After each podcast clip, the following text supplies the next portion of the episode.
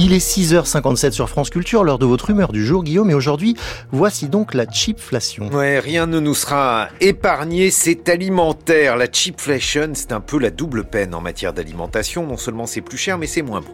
Alors c'est le journal parisien, hein, le parisien, pardon, qui évoque les dégâts en la matière aujourd'hui pour des produits qui, jusqu'ici, n'étaient pas non plus considérés comme ce qu'il y a de plus sain dans l'alimentation des modernes. Par exemple, si vous pensiez qu'il n'y avait rien de plus sain que les after eight, eh ben, va falloir changer d'avis. Alors, vous pouvez peut-être manger la boîte, le sachet à la rigueur, euh, Anne-Laure, le chocolat, en revanche, on vous le déconseille. Avant, déjà, c'était pas génial, maintenant, c'est pire. Ils ont rajouté de l'huile de palme et le prix a augmenté de 7%.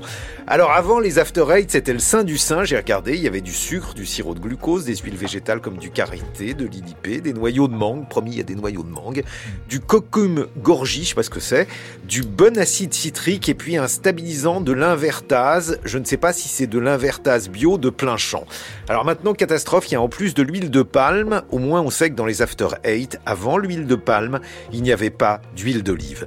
Même chose pour le surimi, ce produit qui paraît-il a croisé un jour la route maritime d'un poisson. 11% de chair de poisson en moins.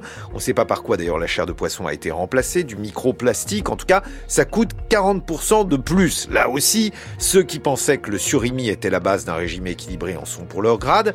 Je vous parle pas des rillettes au poulet rôti en cocotte, rien que le nom donne envie de fuir avec ses pattes, avec moins de poulet et 31% de prix en plus. Le point commun entre tous ces plats de terroir, c'est que jamais la main de l'homme n'a mis le pied dans les recettes. On ignore à peu près tous ce que ça contient.